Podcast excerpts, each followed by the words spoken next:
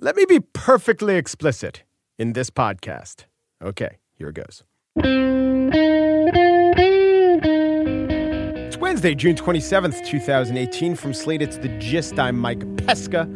Alexandria Ocasio Cortez, Democrat from Queens, will actually get to be a Democrat from Queens in the U.S. House of Representatives in all likelihood because the 28 year old Latina beat 10 term incumbent Joe Crowley. Ocasio Cortez is young. I think she may be a renter and not an owner, by the way. Still checking that one out. And she is in keeping with the demographics of her district. It's pretty close. Whites listed as 46.5%, Hispanics of 46.9% of New York's 14th district. And by the way, the 14th district is just nuts. It's Queens and the Bronx. Ever been to New York? Those are two places not connected, except by, and a congressional district needs to be contiguous. There is an exception if there is a bridge connecting them. So, yes, the Whitestone Bridge is the river that runs through it, connecting the disparate populations of the Bronx and Queens. You root for the Yankees, I root for the Mets. Do we really have any common ground? Oh, of course we do. It's the Whitestone Bridge. Anyway, but this race or this result is being compared to Eric Cantor's upset in 2014 by Tea Partier David Brat. Since Brat's still in Congress, I don't know if he calls himself a Tea Partier anymore. He's a professor of economics. He's pretty conservative. He was just an outsider. Oh no, he's been in there since 2014. Now he's an insider. There are differences between New York's 14th and Virginia's 7th uh, in terms of districts, but also in terms of the results. Yeah, the Virginia district is pretty Republican. Back then, Cook rated as plus 10 Republican. The uh, 14th in New York at this point is plus 29 Democrat. So it's even more blue than that one was red. But the big thing is that Cantor was Speaker of the House then.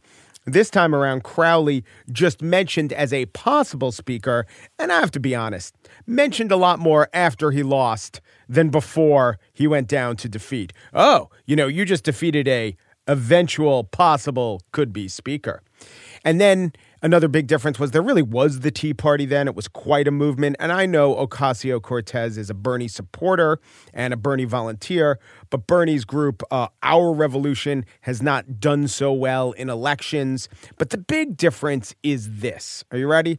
The election results from four years ago had Brat beating Cantor with Brat getting 36,000 votes and Cantor getting almost 29,000. All right, turnout of 65,000. This time around, Ocasio Cortez got 15,897 and Crowley got 11,761. So, yes, she beat Crowley, but would have lost to Eric Cantor by uh, 13,001 vote, actually. So, what does it mean? I'm not degrading her victory. She needed a very low turnout to win. She knew that. She said it.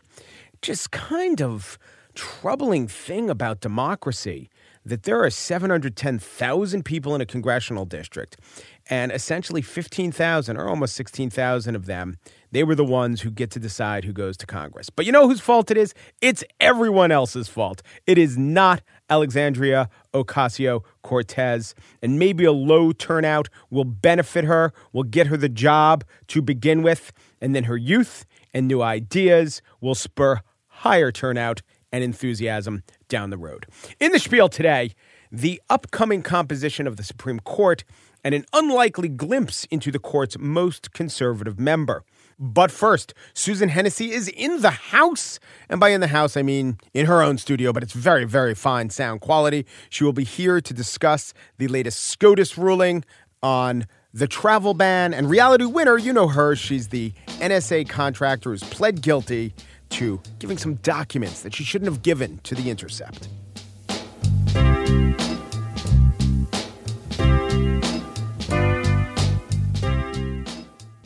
When I'm feeling insecure, which really isn't often, you know, it's my privilege as I walk through the world, but I, I, grasp for security and I also grasp for rationality. And that means I grasp for whatever the ear version is for the Rational Security podcast.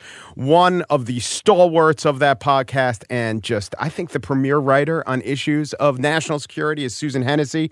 She is the executive editor of the Lawfare blog and a fellow at Brookings. Hello, Susan. Thank you so much for joining me. Hi. Thanks for having me. So much to talk about. Let's talk about the Supreme Court's upholding of the Trump travel ban. Just in practical terms, I don't know if you know how many Somalis have been coming into the country and how many Somalis will be coming in, but do you have any sense of what this ban will actually do in terms of an influx of or a decrease of people to this country? And then what will it do in terms of security? Yeah, so I think the short answer to that is probably not much of anything. So the actual sort of effect of the ban itself on, on migration or security, I, I think, is relatively limited.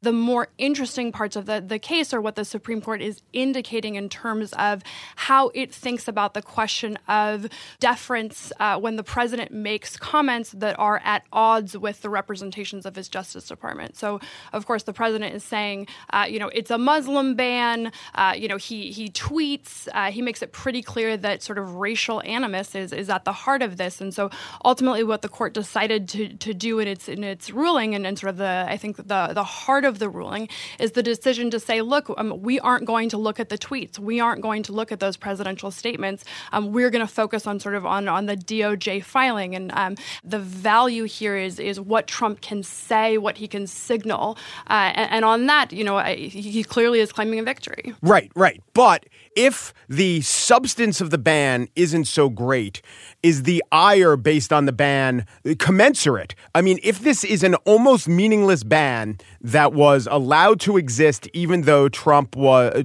Trump displayed animus towards a religious group. Doesn't that have something to say about, you know, just how upset we should be as a society about it?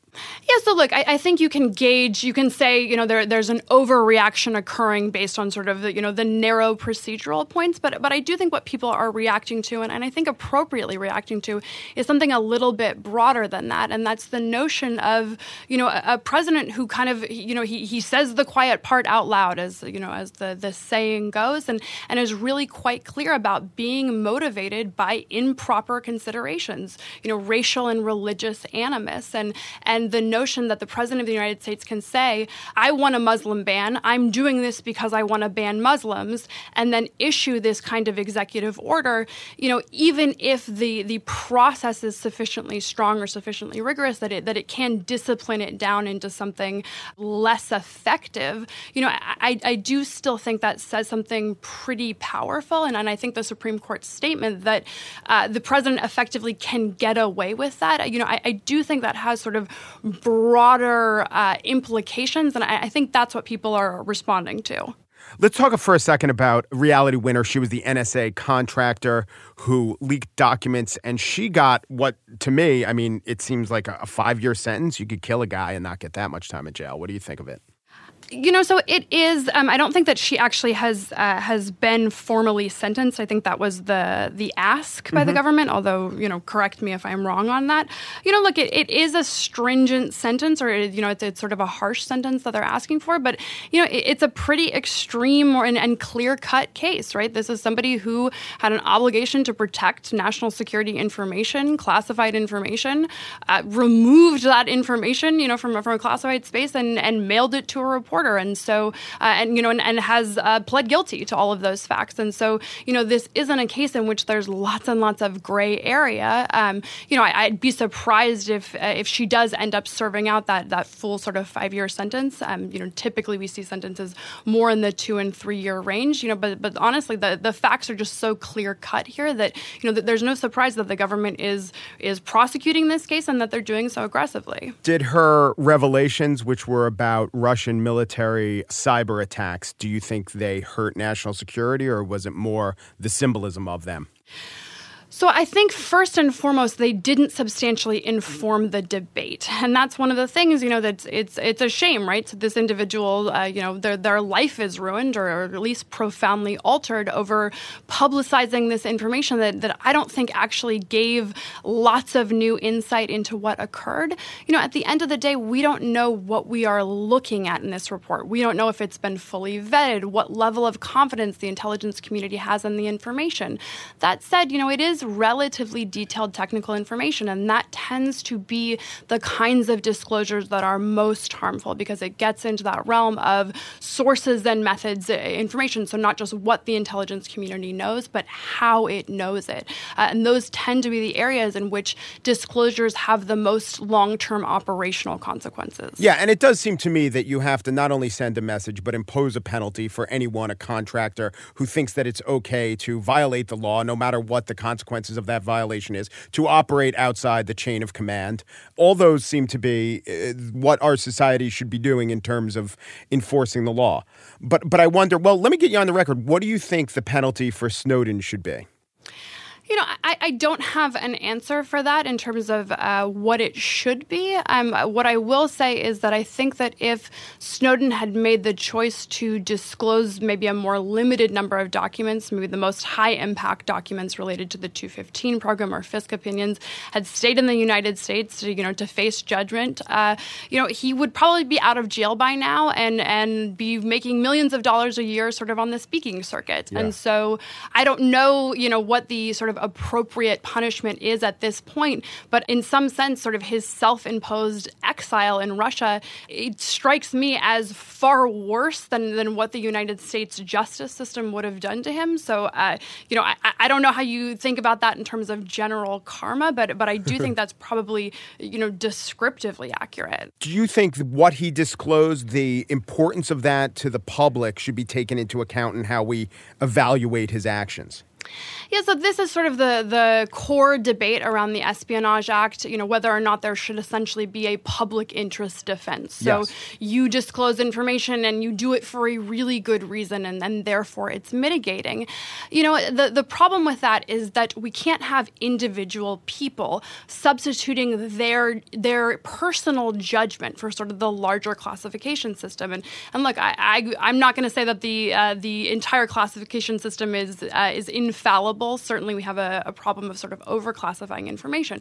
You know, but but ultimately, it, it reduces down to sort of the reality that one person doesn't have the full context. They don't understand that that information as it relates to other agencies, as it relates to other forms of sources and methods collection. Right? No one person is really able to even appreciate the gravity of a disclosure. And so, you know, if we create a situation in which you know any individual with a clearance is allowed to, for themselves, decide whether or not this is something the public needs to know, you know, that is not just a, a sort of a problematic situation. It's, it's potentially a dangerous one. And so, you know, look, I um, there are trade offs here, and then there are people who have disclosed classified information that is, uh, you know, is within the public interest and has, has prompted important debates. But I think at the end of the day, sort of the the higher value of protecting the United States' ability to conduct intelligence for genuine national security purposes,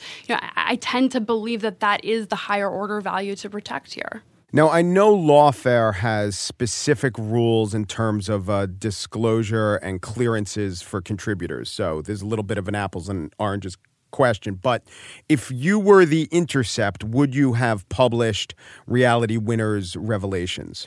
You know, look, I, I can't begin to speak for, for, for, the Intercept. I'm, I'm so far removed from that particular mindset. You know, what I will say is that if I was a publication that had made the decision to publish classified information, I would have done it really differently. And I think this case is an example of a, of a publication that was extraordinarily careless and yeah. was so sort sort of um, anxious and eager to publish any classified information of any kind, sort of just for the sake of, of, of the headline and for publishing the information, you know, they, they, they could have done all of this reporting in a way that actually didn't identify their source. And, and while I'm someone who thinks that it's a good thing that the person who, uh, who released classified information was identified and prosecuted, um, you know, for, for other individuals that think, you know, maybe this individual disclosure was, uh, you know, was appropriate, or more generally that um, that uh, unauthorized disclosures are appropriate. You know, I, I do think there's just sort of a, a, basic lesson learned there on, you know, look, the, the reporters in this case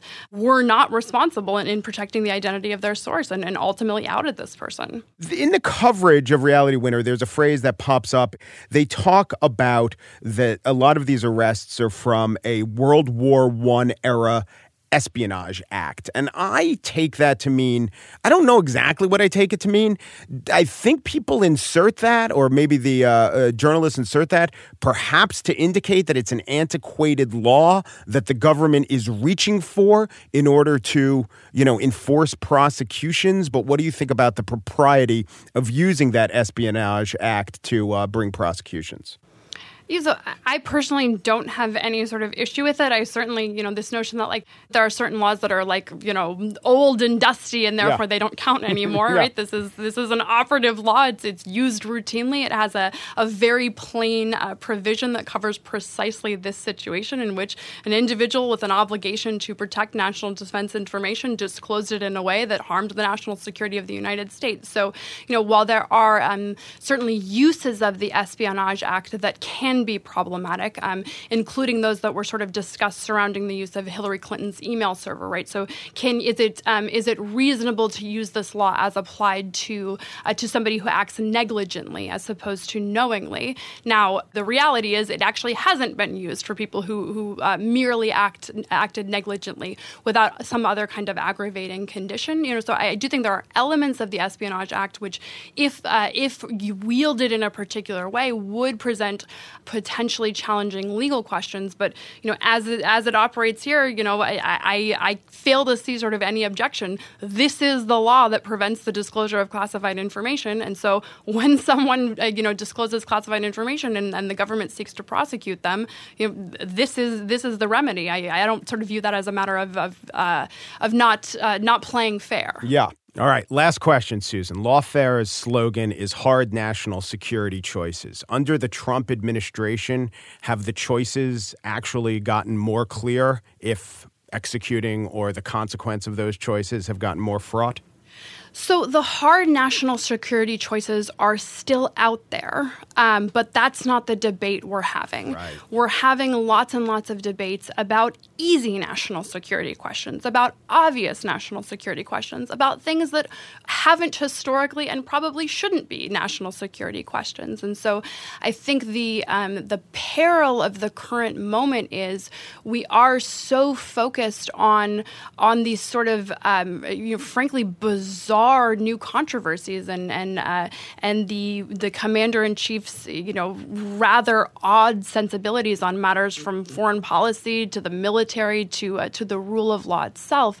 Uh, you know, at the same time, all of these other really difficult, complex, important, and consequential questions are out there and, and are and are going unanswered. And so, you know, whether Donald Trump is president for six more months or two more or three more years or, or six more years, um, you know, as, at some point we're going to have to come back and, and, confront the reality of these really difficult national security choices. And uh, it's going to be much harder to do it tomorrow than it is today. And, and I, I really worry about what it might look like, you know, years from now. Brilliant answer. Susan Hennessey is Lawfare's executive editor, a Brookings Fellow, and a uh, national security and legal analyst for CNN. Thank you so much, Susan. Thanks for having me.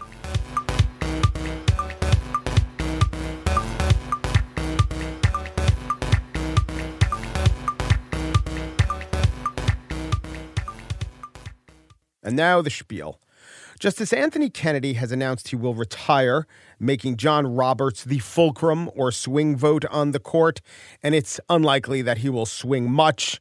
He has barely ever swung to the side of the Democrats or the progressives or the four justices who were appointed by Democratic presidents. It's true, Justice Roberts did rule against the forces who were assembled to dismantle Obamacare. That was a big exception. But remember, he was with the majority in all those 5 4 decisions. He was in the minority in Obergefell, which legalized gay marriage. Roberts warned at the time that gay marriage could lead to polygamy. I'll quote from that dissent. If there is dignity in the bond between two men and two women who seek to marry, and in their autonomy to make such profound choices, why would there be any less dignity in the bond between three people who, in exercising their autonomy, seek to make the profound choice to marry? Justice Roberts argued then.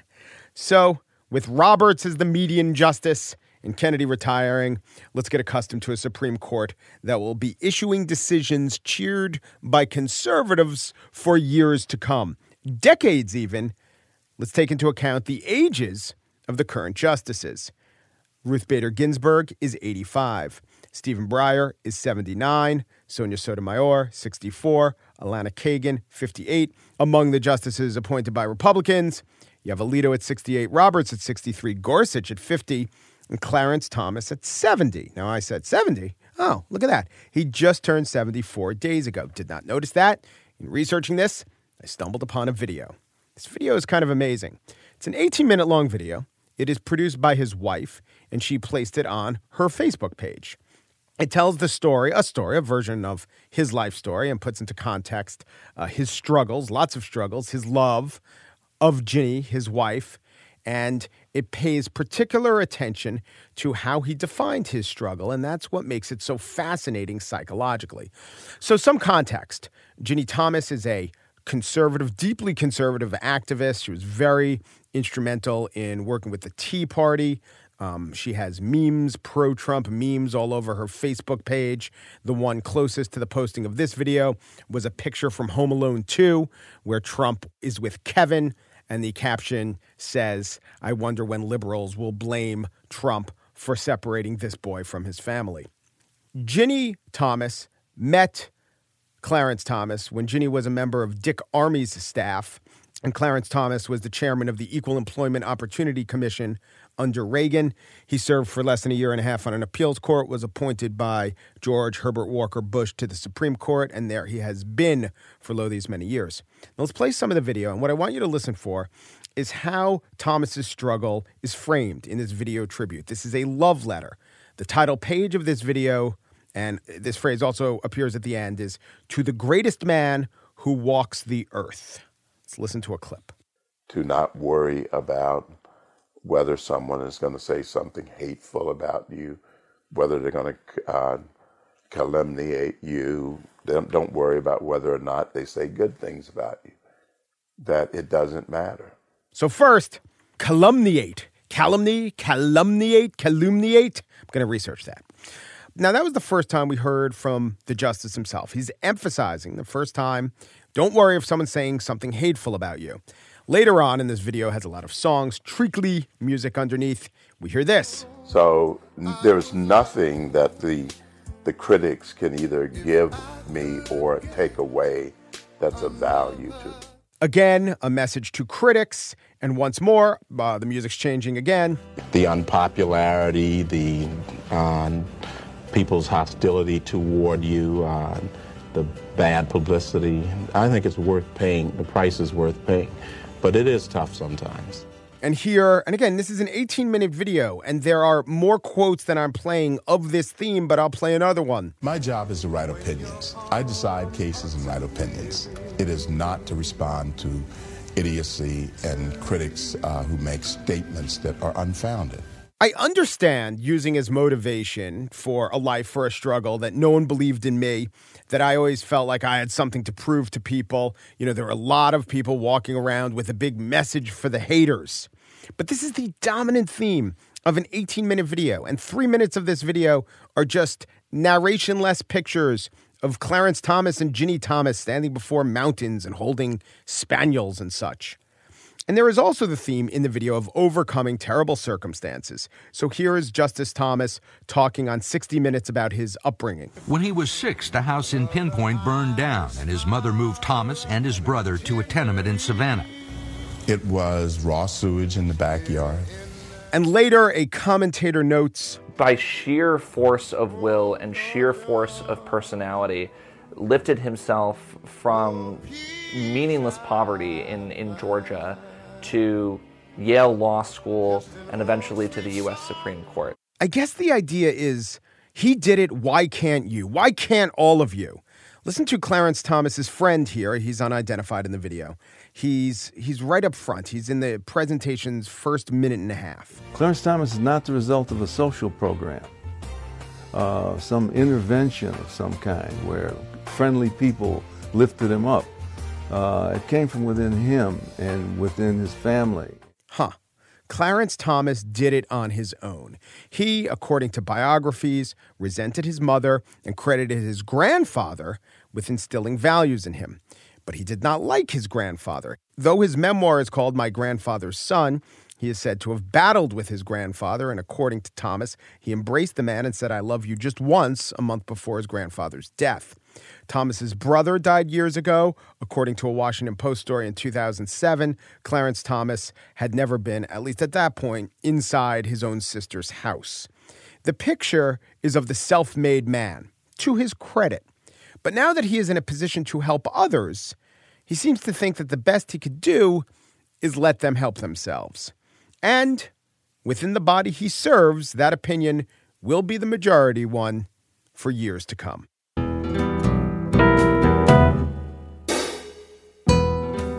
And that's it for today's show. The Gist was produced by Pierre Bienaimé and Daniel Schrader, who are here to tell you if you use drugs to escape reality, that makes you a reality loser.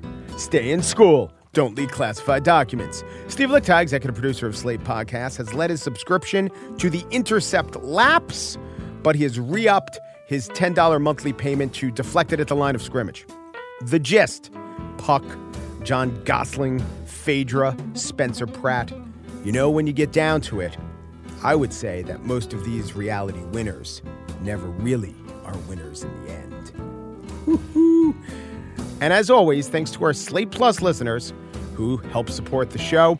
If you are not a member, learn more at slate.com slash gist plus. It is just $35 for your first year, and you will get ad-free versions of this and other Slate podcasts. Umperu, Deperu, Duperu, and thanks for listening.